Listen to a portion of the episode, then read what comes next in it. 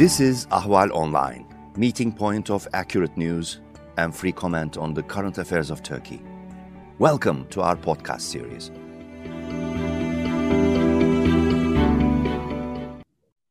Hello and welcome to Hot Pursuit, part of Ahval's podcast and video series. This one is to uh, pay tribute to uh, one of Turkey's most prominent political prisoners, uh, Mr. Osman Kavala. Ottoman Turkish Association, a group based in west coast of the United States, um, under the auspices of University of Davis, assembled a virtual meeting uh, in, on the occasion of Osman Kavala's 64th birthday uh, on Friday, October 1st, assembling a group of friends, academicians, experts, human rights activists, and observers and monitors, and old friends uh, of Osman Kavala. Uh, this occasion was, of course, not only uh, to mark Osman Kavala's uh, uh, birthday, but also his uh, case, which is a burden, a big pain for all those who watch Turkey's story uh, with great concern and anxiety. Uh, Osman Kavala uh, was arrested uh, on October 18, 2017, and ever since then, he has been kept behind bars. So, in about two weeks, uh, he will have spent four years in prison. Also, uh, on October 8, um, there will be uh, another trial, another hearing of, of his case, this time in a larger context. Uh, prosecutors uh, assembled several dossiers, several files into a bigger uh, case file um, about uh, Gezi protests. Osman Kavala is indicted for uh, overthrowing the government, among other accusations. So, um, friends, academicians, his um, monitors all assembled and share their views about Osman Kavala. And it is uh, as part of the duty of Ahval to make this case and to keep this case as public as ever. So let's listen to what they have to say. Basically, uh, the, we've seen, as Asena described, that his case has been subjected to these uh, disjoinder decisions, just, just disjoinder decisions and merger decisions with case files sort of separated and then joined together again. And now his case has been merged with uh, a case against football fans. And I think for those who don't follow it closely, this deserves some explanation. That Osman Kavala was going to was tried in a case of 17 defendants, including him, um, and now is uh, after the new merger of his case file with the case file against football fans is going to be in a, a trial of 52 defendants, which of course makes the proceedings much longer. And this trial concerns uh, football fans who had a protest uh, during the Gezi Park protests in 2013. And this protest was uh, on the 16th of June 2013 in a place uh, some kilometers away from Gezi Park in Taksim. Uh, and it was a, slightly rowdy protest, but a very limited protest. Uh, and these football fans who were involved got charged with uh, essentially a, a coup attempt but they were all acquitted. Then the case file was forgotten about for years. Uh, none of us were even aware that it existed, this case file. Uh, and then it was resurrected in order to be merged with Osman Kavala's case uh, to extend and prolong his detention. And I regard it as just a pure excuse to be able to keep him uh, detained, that they've uh, produced this dormant case file uh, and it suddenly been taken down from some shelf in the High Court uh, and resurrected, as it were. right at the at the as far as the implementation of the European Court decision, two things to say. Um, the European Court um, decision is a really profound one, one of the most uh, important decisions concerning Turkey that's been made. It says that uh, the Osman Kavala has been kept in detention for political reasons, that it's an abuse of power, it's an abuse of his rights, and the European Court very rarely says that. Uh, it calls for his immediate release. It's been seven decisions have been made by the committee of ministers that's uh, in charge of supervising the implementation of the decisions of the court. And the committee of ministers and that's the deputy ministers of the council of europe member states get together in sessions and they make these decisions. And they've said seven times in the case of Osman Kavala plus a resolution calling for his immediate release they've now said that if Turkey does not release Osman Kavala by the next session, which is in December, uh, they will notify Turkey that infringement procedures are starting. And infringement, infringement proceedings, uh, it's a rather uh, theoretical academic sounding concept, and it's rather long, but it's uh, very unusual. It, it, will be the second time it's used in the history of uh, the Council of Europe. Um, and that is very significant. It's been used once before against Azerbaijan, but if it's used against Turkey, it will certainly uh, uh, show the, the total shame of Turkey's uh, justice system. Uh, a final point is that the deprivation of liberty of Osman Kavala is not just about one man. Uh, this is a case that goes far beyond that. It, uh, it concerns thousands of people who are unjustly detained in Turkey and who are subject to uh, a criminal justice system which is entirely now under political control.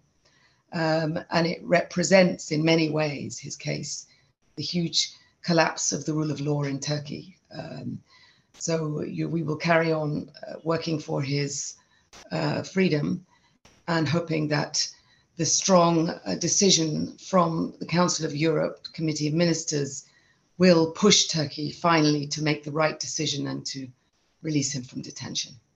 Thank you very much. He's in jail. And it's very unfortunate that, uh, again, he will have to celebrate his fourth birthday, like you said, Milena, um, uh, probably in jail. And I just, I just think that um, the world is missing one of the kindest men I've ever met. Uh, many of you refer to him as a bridge builder. I would also say a peace activist, someone who truly is a Democrat. But also, Turkey misses perhaps its best ambassador because I have traveled to many cities uh, around Europe, or whenever I went to the US, and there has never been a city where I came, for instance, on a panel on Turkey, where people didn't know Osman Kavala, or where there was a big cultural house in Berlin or in Paris or here in, in Amsterdam, in the Netherlands, where people didn't do in the past years projects together with Osman. So um, I very much hope, like all of you, that there is still some decency left that there is still some feeling of justice left and that Osman will be soon again with his closed ones, with his loved ones, with his family who dearly misses him, with his friends, and that perhaps with these panelists, next year's birthday, we can celebrate it with him among. Of course, I was waiting for a person from Turkey to answer this question, but there's probably no one dares to answer the question. Uh, let me say how I look at it. I think a lot more attention should have been given from the start, not just by political parties, but also by the business community in Turkey about Osman's imprisonment. And uh, for all kinds of reasons we can understand or not understand. Uh, yes, of course, there have been voices, but I'm sure the people living in Turkey know it much more.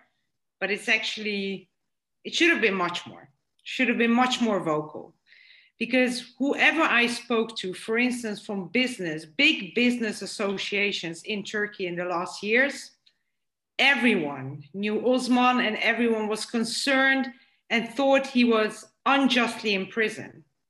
the same people saying this behind closed doors are not saying it out in the public. I met so many Turkish diplomats who are ashamed for Osman being in prison. But it's the same people who don't dare to say this out loud. And I think the same applies for many parts of Turkish society. And it's not for me to judge. I don't live in Turkey.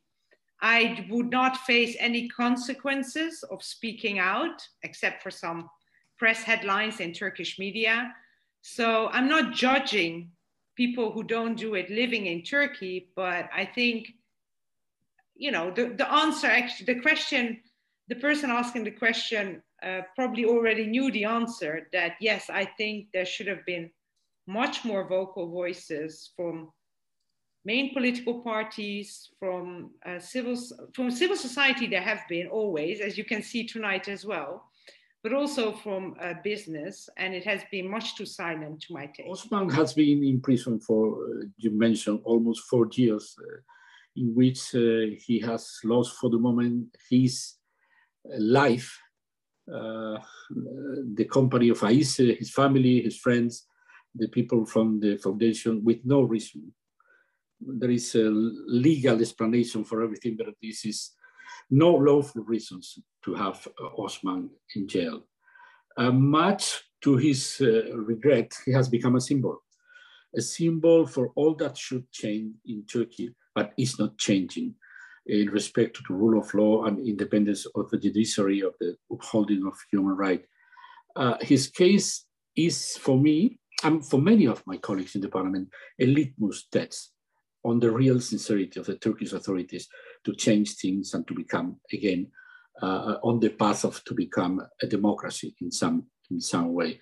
And unfortunately, uh, uh the result of this test is a failure, uh, painfully clear at that uh, very moment.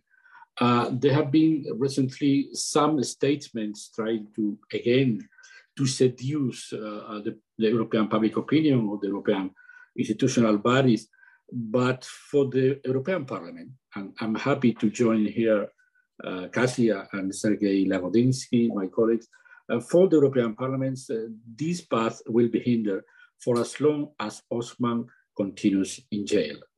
Uh, in contravention has been clearly said of international commitments of Turkey. This is not like sometimes is depicted an attempt to use some colonialist pattern to introduce uh, things in other uh, in a nation as Turkey. Turkey committed to the Council of Europe principles, and Turkey has failed because it's not abide on the ruling of a, a European Court of Human Rights and the Committee of Ministers of this uh, international organization. I haven't had yet the opportunity to personally meet Osman. Uh, I have no personal feelings or personal uh, memories of, uh, that some the most of you have. Uh, uh, but I will be next Friday in Istanbul uh, with Ayşe and um, with the colleagues. Some of you, I, I, I, I assume, uh, to attend the hearing. Not only for my personal solidarity that Ayşe knows is part of my, my, my role and I, I take gladly, because to show clearly to the public opinion in Turkey, this is a, a testimony of solidarity of the European Union. And I think we want, we want really to see Turkey as it was in not so uh, far uh, uh, in time uh, to become a modern country, uh, deciding as a society to become a more mature uh, democracy. But what we have is that kind of charade, judiciary charade that has been depicted by Asena and, and Emma and, and Milena. But what we, do we want really from the European uh, Union, and especially, I have to say, and, and, and, luckily I have to say, that, that distinction is to put the issue of the human rights at the center of the relation of the European Union with Turkey. Okay, we could have a partnership on economy, on geostrategy, but for the European Union and especially for the European Parliament, we will never accept any kind of progress in the relation with Turkey if it's not accompanied by real democratic reforms. And for us, the best step and the first step in this path has to be the release of uh, Osman. I would like really to, to join you all the day uh, we are receiving Osman in the street of Istanbul. Thank you. Uh, Kavala has become a code, um, a sort of a my Carthago must be destroyed moment. I repeat uh, his name in all my uh, speeches on Turkey. Um, we have forgotten what it means to face heroes and to have heroes among us, not someone who are already gone, but uh, people who are alive among us, who walked with us on, on the streets um, a couple of years ago, and suddenly we see they're not just people, they're heroes. Um, we thought we were living in ages of authoritarians, um, but actually we're living in ages of heroes. Um, and this gives us hope. When we see uh, um, uh, how many people uh, um, have become heroes in Belarus, uh, in Russia, but also in Turkey. And Osman Kavala embodies all the heroes of Turkey without being pathetic and without being over dramatic, just doing his things and sticking to his principles and uh, staying true to himself. Him and also Aisha, his wife, who walks with him this very difficult road and um, who's always there when I need a piece of advice or I want to consult on um, further political actions. Um, so Osman embodies my favorite Turkey, uh, the Turkey that we all are longing for, that we're missing, and uh, that we are fighting for, uh, each of us in a different way. And my way of um, waiting and working on this Turkey is also to sticking to the European future of Turkey. And I'm on, one of the uh, few people, and we're one of the few political groups in the parliament by now who still believe that accession process is not dead yet, that it is frozen, rightly so, but that we need to keep the door open for the future and that the future will be a better one and that this future will be dominated by people like Osman Kavala, um, who will be free and will be walking with us in the streets. And we will maybe at some point even forget that they were heroes some days because they just become free and active and normal like us. I met Osman uh, 10 years ago when I was working on various Armenian Turkish dialogue initiatives, including supporting the one Karsten has mentioned about cultural heritage, Armenian cultural heritage uh, in, in Turkey.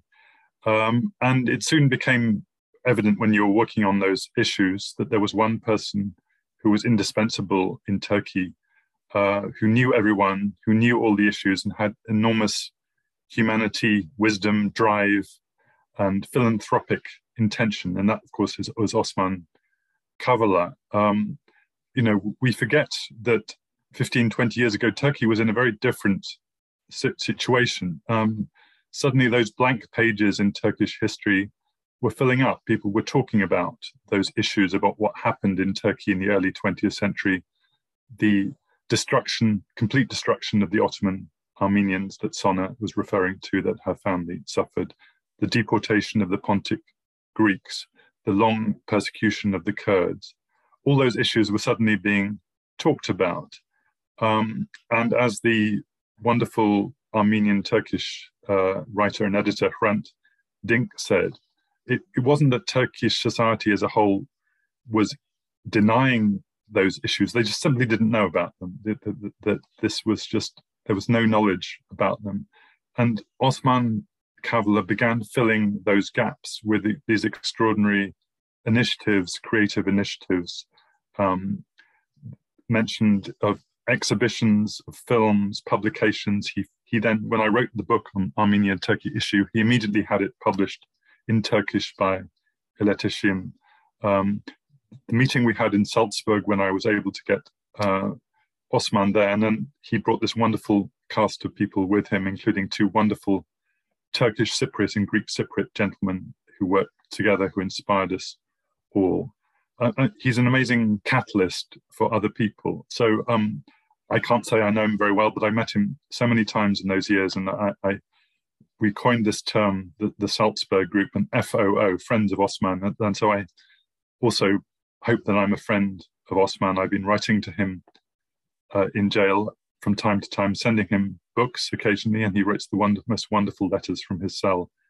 His mind is alive. Um, he's reading those books, um, and I encourage others here also to do that. I think that's a good way of, of being in touch w- with Osman Kavala to send to send him reading material. So um, I'm very also very honoured and and glad to be with you um, here today, and um, like everyone else, um, deeply want to see this injustice reversed. The injustice not only of Osman's case, but thousands of others in Turkey who he really exemplifies. Um, and I hope that we just can keep his case in people's minds and don't let the Turkish authorities um, put it under the carpet and forget about it. I will try to tell him about uh, about your meaningful messages and all the beautiful things that you've said about him. I know it will be very difficult, but I will try anyway uh, when I see him next week in Silivri before the uh, before the hearing, before the hearing on Friday, and I really hope that we will be all together soon enough to celebrate although I'm not, I'm trying not to be hopeful, uh, hoping and then uh, being disappointed is, is, is very difficult. And I experienced that quite a few times during these four years, but I still hope that we'll be together to celebrate. Thank you. Thank you very much. This was uh, Professor Ayşe Buğra, Osman Kavala's wife, who uh, in uh, great torment uh, has been following uh, his case and with full of expectations and hope, of course, there will be a release. His case has also, been uh, closely followed by Council of Europe.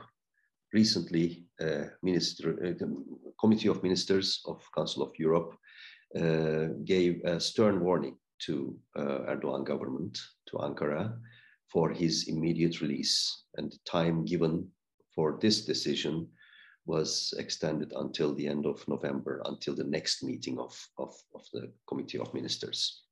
We shall see the consequences or, or repercussions of, of such a call. Uh, and also, um, before that, uh, we are all uh, waiting to see what will happen uh, in the hearing in October 8. Um, so this virtual, this we, we have only um, conveyed only a short part of this almost two hour long virtual meeting uh, where a lot of people appeared and gave their views.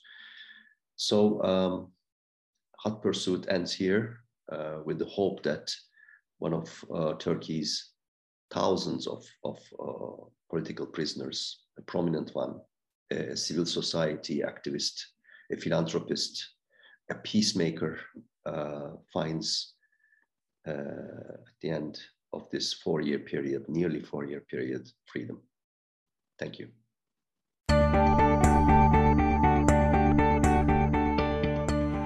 You can follow Ahval News Online podcast series through Apple Podcasts, Spotify, YouTube, Google Podcasts, SoundCloud, and Spreaker. All you need to know about Turkey is here for your ears, mind, and attention. Thank you for listening to our podcast.